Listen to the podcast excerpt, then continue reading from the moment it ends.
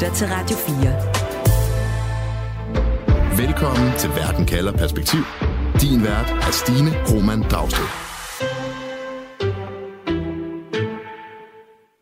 Iført en hvid, lang klædedragt, sort krans på hovedet og dyre designerbriller, byder oliesjejken velkommen til Dubai. Han hedder Sultan Al-Jaber. Han er direktør for et af verdens største olieselskaber, og så er han vært for dette års klimatopmøde. Men det er en rigtig dårlig idé at sætte en oliemogul for bordenden i klimaforhandlingerne, siger kritikerne. Tværtimod, mener andre, for hvis en magtfuld oliedirektør fra Emiraterne svinger takstokken, er det lettere at få arabiske og andre olieproducerende lande med på en bindende klimaaftale. Derfor spørger jeg i dag, kan en oliesjejk redde klimaet? Jeg hedder Stine Krohmann Dragsted. Velkommen til Verden kalder perspektiv, hvor jeg stiller et spørgsmål, der giver dig perspektiv på verden omkring os, og på under 30 minutter giver dig svar. Husk, at du kan følge Verden kalder i din podcast-app. Du lytter til Radio 4. Og velkommen til mine to gæster i dag. I begge to til klimatopmøde i Dubai i de forenede arabiske emirater. John Norbo, klimarådgiver i udviklings- og nødhjælpsorganisationen CARE. Velkommen til dig. Tak skal du have.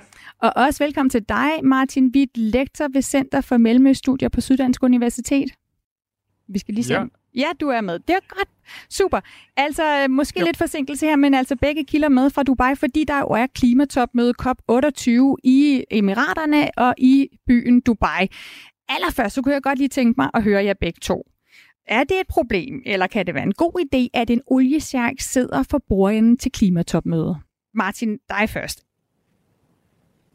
Ja, det kommer an på, hvad det er for en oliesjejk, vil jeg sige. Men øh, jeg tror selv, at øh, der er gode perspektiver i, øh, at øh, der netop sidder en oliesjejk for brugerinden, og specielt en oliesjejk som Sultan Al-Jaber, som har haft 10 år i meget øh, klimapolitik, og så altså en, you know, 6-7 år som, som, som chef for et stort olieselskab. Han vil, hvis nogen, være den, der kan få de store olieselskaber ombord i øh, en klimaaftale tror jeg.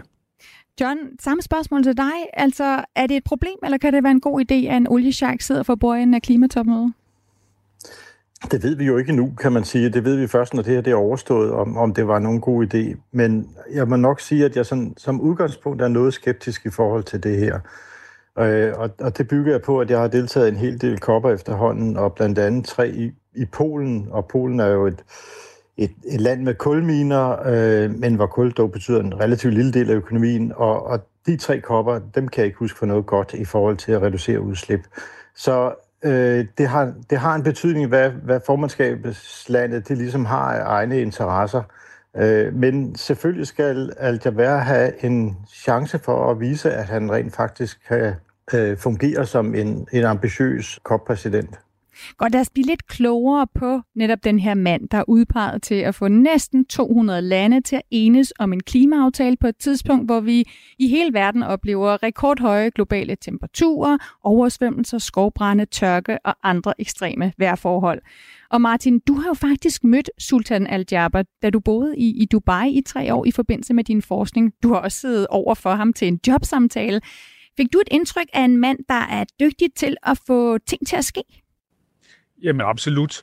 Og jeg tror også, altså hans historie øh, med at være født, skal vi sige, uden for magtcirklerne øh, her i Emiraterne, og øh, langsomt har arbejdet sig op, og altså jo fået flere og flere tillidsposter, altså, og de rigtig store, øh, det der Matstar-projekt, det klimaprojekt først, og så jo altså at blive øh, præsident eller CEO for deres øh, nationale olieselskab. Det siger noget om, når man ikke kommer fra magtcirklen, om at man er dygtig. Jeg har mødt ham, og øh, han udstråler en meget stor dygtighed og en meget stor sådan to the point ting. Der er ikke, kan vi sige, vi har en stereotyp om, at araber, der skal man sætte sig og snakke en halv time og drikke kaffe, ikke, for at man kan, før man kan gå til forhandlinger. Han er lige på. Hvad er det lige præcis, som Sultan Al-Jaber, der er blevet udpeget til at være forhandlingsleder her, hvad er hans forudsætninger for at være præsident, kan vi også kalde ham, for klimatopmødet?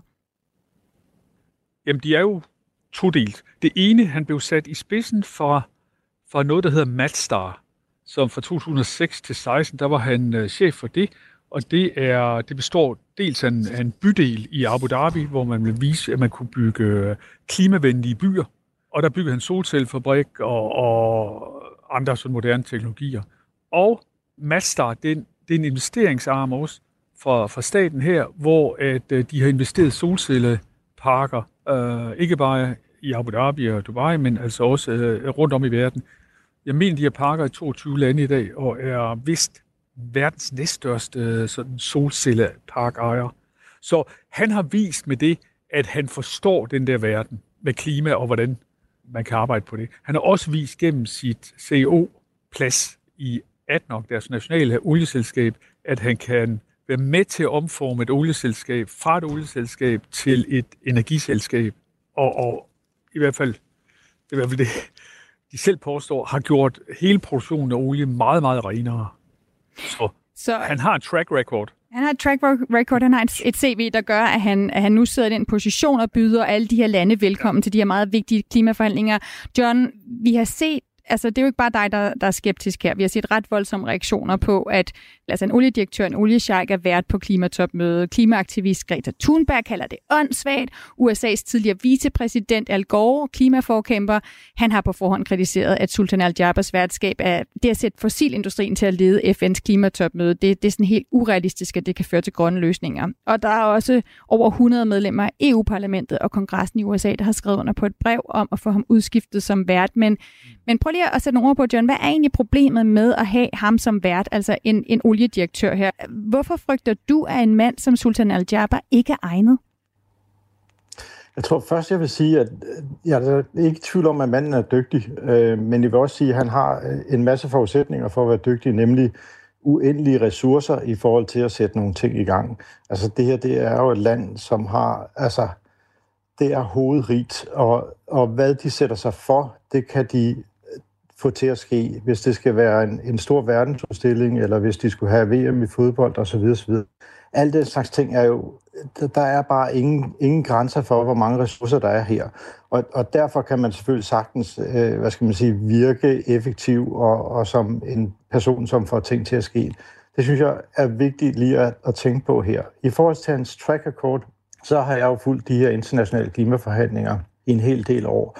Og, og emiraterne har hidtil ikke overhovedet været kendt for at tage progressive synspunkter på klimaområdet. Så det er selvfølgelig også en, en grund til at være bekymret. Øh, måske har de så lige pludselig øh, et eller andet gået op for dem, at de skal være progressive. Det vil være, det vil være interessant at se siger du dermed, at det er det her med, hvilke interesser han repræsenterer? Altså man kan være i tvivl om, repræsenterer han egentlig den fossile olieindustri, eller repræsenterer han klimaet? Der har jo været nogle afsløringer af, at han har brugt formandskabet og de forhandlinger, der har været inden klimatopmødet, til faktisk at prøve at lave oliekontrakter. Er det det, du er bange for? Ja, det er klart.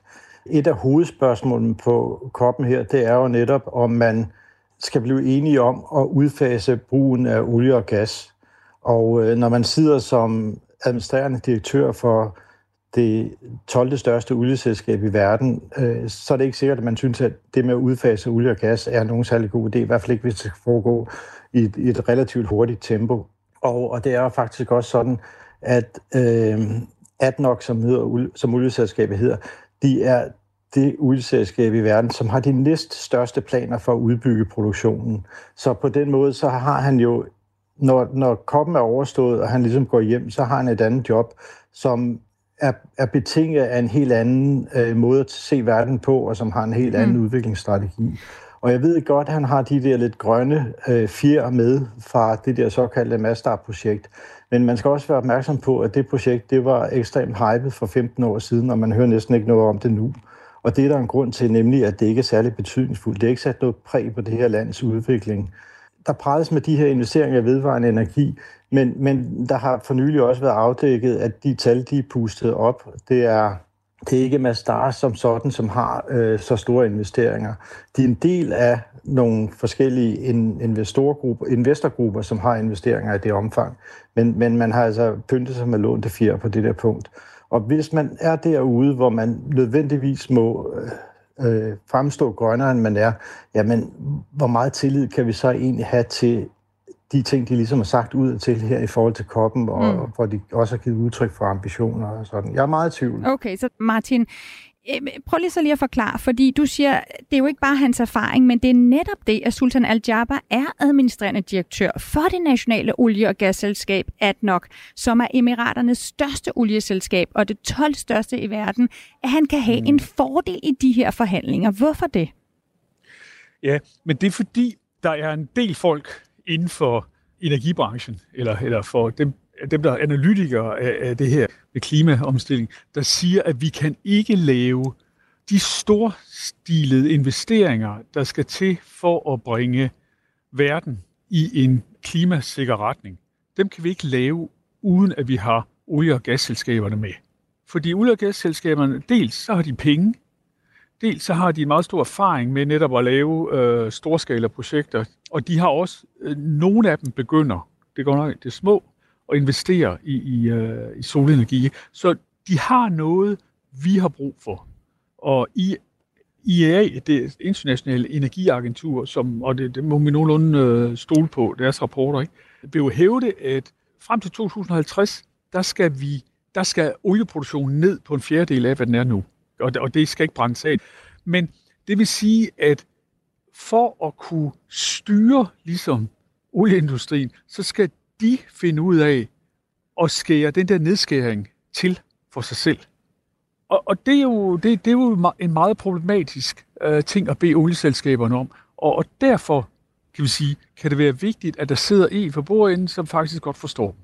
Hvis John, det skal kunne lade sig gøre. Ikke? Ja, John, hvad siger du til den pointe? Altså COP28, det afhænger af, at man kan få store olieproducenter, olieproducerende lande spændt for klimavognen.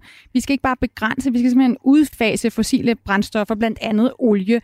Hvorfor kan det så ikke netop være en mand som Sultan Al-Jaber, altså en oliedirektør for en rig oliestat, der forstår, hvordan man skal forhandle med folk som ham selv?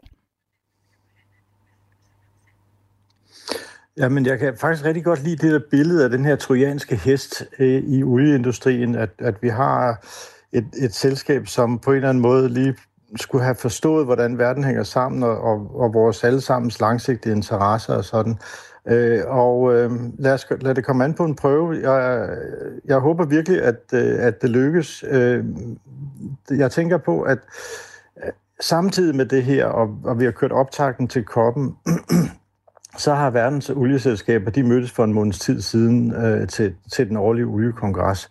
Og på den kongres var der ingen som helst tegn på, at man øh, i den klub skiftede kurs og ligesom havde indset, at man skulle reducere udslip eller reducere produktionen, sådan som Martin han peger på, og som netop det internationale energiagentur også har peget på i mange rapporter, at det er det, der skal til. Så øh, Ja, det vil være rigtig fedt, hvis, øh, hvis det er den, den vej, det går med, med øh, Al-Jabbar. Han, han viser de her tegn, men han er jo altså op imod rigtig store kræfter. Altså det, det er jo... Olieindustrien er jo også øh, det saudiarabiske store olieselskab, som gør, hvad de kan for at få verden til fortsat at være afhængig af, af øh, olie og øh, de store amerikanske olieselskaber, Exxon og, og Chevron og, og så videre, som, som har en lang historie mm. bag sig i forhold til at sætte en kæp i jul i Men forhold John... til de internationale klimaforhandlinger. Og John, hvis din bekymring er rigtig her, og det er en trojansk hest, og at den her oliesjejk øh, fra Emiraterne, altså Sultan Al-Jabbar, der nu er præsident for klimatopmødet, at han ikke rigtig har den her interesse. Så er spørgsmålet, hvem er det så, der bedre kan overbevise ham og andre oliedirektører og olierige stater som øh, Emiraterne? For jeg tænker, en Greta Thunberg eller en Al Gore eller andre, de er vel ikke bedre til at få dem med på holdet? Nej, altså jeg tror, der er flere ting, der skal til, ikke? Men, og det er jo klart, at øh, at vestlige lande, som øh, ikke er dybt forbundet med olieindustrien, og dem er der heldigvis nogle af. Øh, EU er som, som blok ikke synderlige olieproducerende, og øh, har hidtil spillet en, hvad skal man sige, ganske progressiv rolle, og, og Danmark har høj profil også i den her sammenhæng i forhold til at få olie og gas med i beslutningen. Så øh, det, det er en vigtig en vigtig gruppe af lande i de her forhandlinger, som presser på for, at, øh, at der skal ske noget. Øh, mange andre vestlige lande, som, som England og Norge, er jo dybt afhængige af olie også, og, og formentlig ikke synderligt øh, interesseret i, i vidtgående beslutninger på det her punkt, desværre. Mm. Øh, men i de lande er der jo så også græsrodsbevægelser og andre, der bekæmper øh, den linje, som regeringen har haft med at lave nye oliefelter, og, og, og det skal til. Det er en del af, af den... Øh, hvad skal man sige, det pres, der skal laves for, at vi får øh, øh, omstillet øh, den del af økonomien. Og, og der kommer også pres fra investorer, øh, som, som ikke vil investere i olieselskaber, fordi de godt kan se, at, at de risikerer at sætte penge i noget, hvor man ikke rigtig på den lange bane har brug for det, som selskabet kan. Du lytter til Verden kalder perspektiv på Radio 4.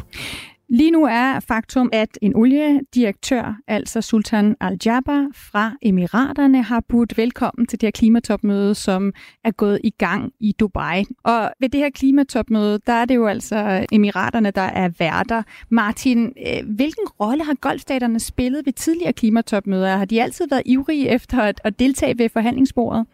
Nej, det har de ikke. Men, men må jeg ikke lige knytte en kommentar til, til det, John sagde før? Mm. Uh, jeg tror, at at man skal være klar på, at to tredjedel, øh, ikke olieselskaber, men af de reserver, der ligger i olieselskaberne i dag, det tilhører nationale olieselskaber.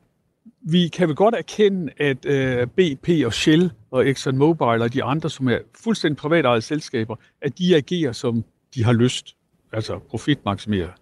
Mens at den store del af reserven, de ligger i selskaber, som er under national kontrol. Og det betyder alligevel, at hvis lederne på de her møder her kan diskutere sig frem til, at der skal ske en reduktion, så er det dem, der bestemmer det. Og Martin, dem, hvad skulle deres, deres øh, interesse være i det? Kun hvis, man, øh, hvis alle sætter sig til at reducere. Ikke? Fordi det, lige nu, jeg kan sagtens forstå, at alle selskaberne har skruet op for deres forventninger, fordi det er jo et signal, det er et politisk signal i den her kamp. Men i det øjeblik, at man, øh, lad os nu se helt utopisk, blev enige om, at alle skar 5% eller 3% eller, eller et eller andet af deres produktion, så vil det kunne gælde alle, fordi de er nationale.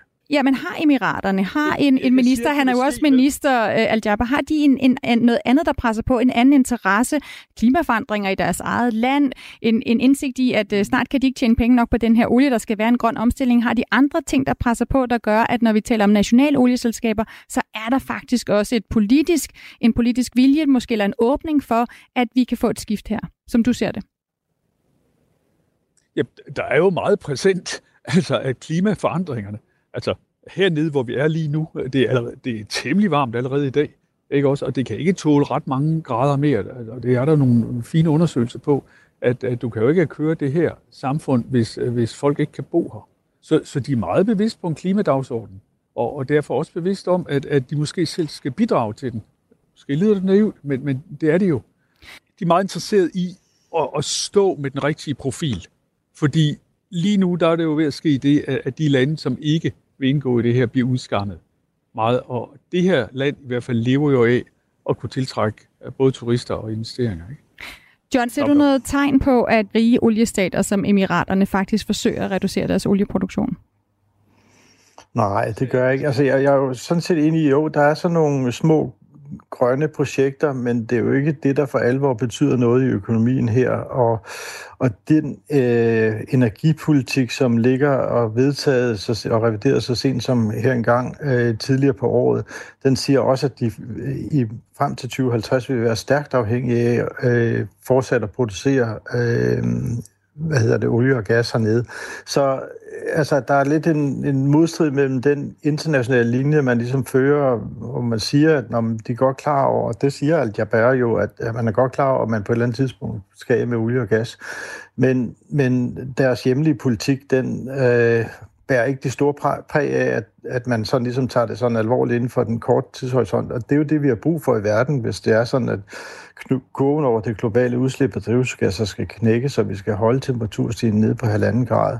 Men altså, jeg er jo enig i noget af det her med, at øh, profil, image, det betyder meget i regionen, og det ser vi jo også for, for sportsområdet, hvor man har det der fænomen med sportswashing, hvor man øh, på den ene side giver indtryk af, at man er et moderne land, og så øh, på den anden side, så, så ved man godt, at det er jo også lidt for at dække over, at man er øh, politisk tilbagestående. Ikke? Så øh, jeg, jeg er bange for, at en, en del af, hvad skal man sige, showet og hul hajet omkring koppen her, som jo skal være verdens største, eller hidtil største, og, og nogle af de her ting, jamen det er også fordi, man forsøger en form for greenwashing og få det her image af, at man er progressiv på, på klimaområdet, men at det ikke hænger sammen med den daglige politik og det, der kommer til at ske efter koppen. Det, det er jeg så frygtelig bange for, men igen, mm. øh, forhandlingerne de foregår de næste par uger, og, og der vil være heldigvis en masse international øh, opmærksomhed omkring det her, og dermed også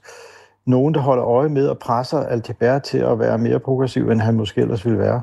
Og I er begge to i Dubai og følger de øh, forhandlinger, og Martin, øh, lad mig lige gribe den, som John siger der, fordi du siger jo selv om Dubai jo ikke ligefrem skriger klimavenlig storby med, med sine skyskraber og alle cementbygningerne, så mener du alligevel, at, der, at det at ligge et klimatopmøde i Dubai, det kan appellere mere til nogle store nationer, som for eksempel USA og Kina, end hvis COP28 fandt sted i cykelglade København, lad os sige det. Hvad mener du med det?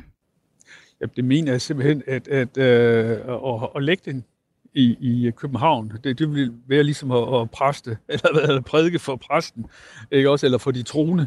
Men når du lægger det hernede, så, så er det jo fuldstændig klart, hvad det er for nogle dagsordner, eller ikke dagsordner, men udfordringer, der er. Altså, Dubai er bygget fuldstændig som en amerikansk by samme problemer med kæmpe distancer mellem øh, arbejdspladser og boliger og indkøbsmuligheder og sådan noget. Ikke? Og, og derfor kan man ikke lave en hurtig omlægning af sådan en by øh, til, til en lille tæt by som København, ikke? hvor vi alle sammen kan cykle rundt. Øh, så det vil mere appellere til, til Kina, Indien, øh, dele af USA og, og sådan noget. Ikke? På den måde er signalet anderledes, og der er måske flere lande i verden, der kan se sig i det her, når, når man taler om de problemer, der er. Du lytter til Radio 4. I Verden kalder spørger jeg i dag, kan en oliesjak redde klimaet? John Nordbo, hvad er din konklusion på det spørgsmål? Jamen, øh, min konklusion det er, at, øh, at der er meget, der taler imod, at oliesejken som sådan kan øh, redde klimaet, men, men altså, vi er en, en situation, hvor det er, det er blevet besluttet, at koppen er hernede. Vi må prøve at få det bedst muligt ud af det. Vi må prøve at lægge pres på al og, og at jeg er også sikker på, at, at der er nogle af de ting, som Martin siger, som er rigtige i forhold til at trække i den rigtige retning, og også at, at uh, image som sådan, det er vigtigt for dem hernede. Så de vil rigtig gerne komme ud af koppen og, og se ud som om, at de har gjort en forskel. Så, så Ja, vi må krydse fingre, øh, mm. selvom det ikke er, er nemt at være optimist omkring lige nok til den her baggrund for COP-præsidenten, så må vi krydse fingre for, at det går godt. Martin Witt, øh, John Norbo, han er, han er skeptisk. Du er optimistisk? Øh, nej, det vil jeg ikke sige. Altså, det store spørgsmål, altså jeg tror, det er hammersvært at redde klimaet. Altså, det, det, det er nogle, altså, man skal finde erstatning for, for 100 millioner tynder olie om dagen. Altså, hvis man skal øh, være i i grøn energi. Ikke? Så det er en meget, meget, meget, meget svær problemstilling. Jeg tror, at en af, ting, en af løsningerne, som jeg har talt om, med at få øh, olieselskaberne øh, lidt mere på banen, den har en mulighed for måske at kunne lykkes her. Men, men vi redder ikke klimaet på den her kop. Det tror jeg simpelthen ikke, vi er. Det er overhovedet. John, helt kort, det lyder tydeligt på dig, som om, at det her klimatopmøde godt kunne blive en succes for Sultan Al-Jaber, men ikke blive en succes for klimaet. Hvad skal der til for, at det er en succes for klimaet også? Jamen, øh, for, for klimaet er det jo super vigtigt, at vi får de her beslutninger om, at det ikke kun er kul, man skal af med, men også olie og gas. Og at øh, der er lande, der siger, jamen, vi lukker for det, der ligesom føder den her industri, nemlig investeringer. Sådan så, at vi siger, hvorfor, hvorfor fortsætte med at investere i det forkerte, vi, vi sætter simpelthen stopper for både private og offentlige investeringer i ny udbygning af olie og gas, og at man samtidig tager en beslutning om, at vi skal tredoble produktionen af vedvarende energi, som er det mål, der ligesom snakkes om fra, øh, i forhandlinger, og der er mange lande, der støtter. Det vil være et godt mål. Og det kan godt være, at det lyder sådan lidt futuristisk og sådan nogle ting der, men i virkeligheden så er det faktisk inden for skiven, forstået på den måde, at det betyder, der, er, der sker nemlig rigtig meget, når det gælder udbygning af vedvarende energi i verden i dag. Og, og hvis vi skal nå en tredobling inden år 2030 af det nuværende niveau, jamen så er det sådan set bare at fortsætte øh, med den udbygningstakt, som vi har på nuværende tidspunkt. Så der kan ske en masse godt også for koppen her, øh, hvis ikke koppræsidenten står i vejen. John, det kan jo være, at du kan få et telefonnummer fra Martin Witt og få en samtale med den gode præsident med den her liste over, hvad der skal til for at være en succes. Tusind tak i hvert fald begge to for at være med. Altså Martin Witt, lektor ved Center for Mellemøststudier på Syddansk Universitet, og John Norbo, klimarådgiver i udviklings- og nødhjælpsorganisationen CARE. Programmet her var tilrettelagt af Frederik Lyne og af mig, Stine Krummernd Dragsted. Camilla Høj Eggers er vores redaktør. Husk, at du altid kan følge Verden kalder som podcast, så får du også leveret de seneste episoder lige til dig. Hvis du vil høre det live, så er det mandag og torsdag, at jeg sender programmet. Mirko, tror du, jeg på de næste 55 minutter kan blive omvendt til at blive sådan en, en rigtig swifty, ligesom dig? Jeg tror ikke, vi har brug for 55 minutter. Only in America er Danmarks eneste program dedikeret udelukkende til amerikansk kultur. Er det nu, at vi sætter Crime River på? Ja, det tror jeg ikke, vi skal gøre, fordi... Øh... Er den sang blevet cancelled, eller hvad? Hver uge opdaterer Frederik Dirk Gottlieb og Mirko Reimer Elster, der på det vigtigste, vildeste og mest vanvittige fra Guds eget land. Det tror jeg, det, det, tror, det kommer til at ske. altså, jeg tror, at Justin Timberlake er blevet toxic. Lyt til Only in America i Radio 4's app, eller der, hvor du lytter til podcast. Radio 4. Ikke så forudsigelig.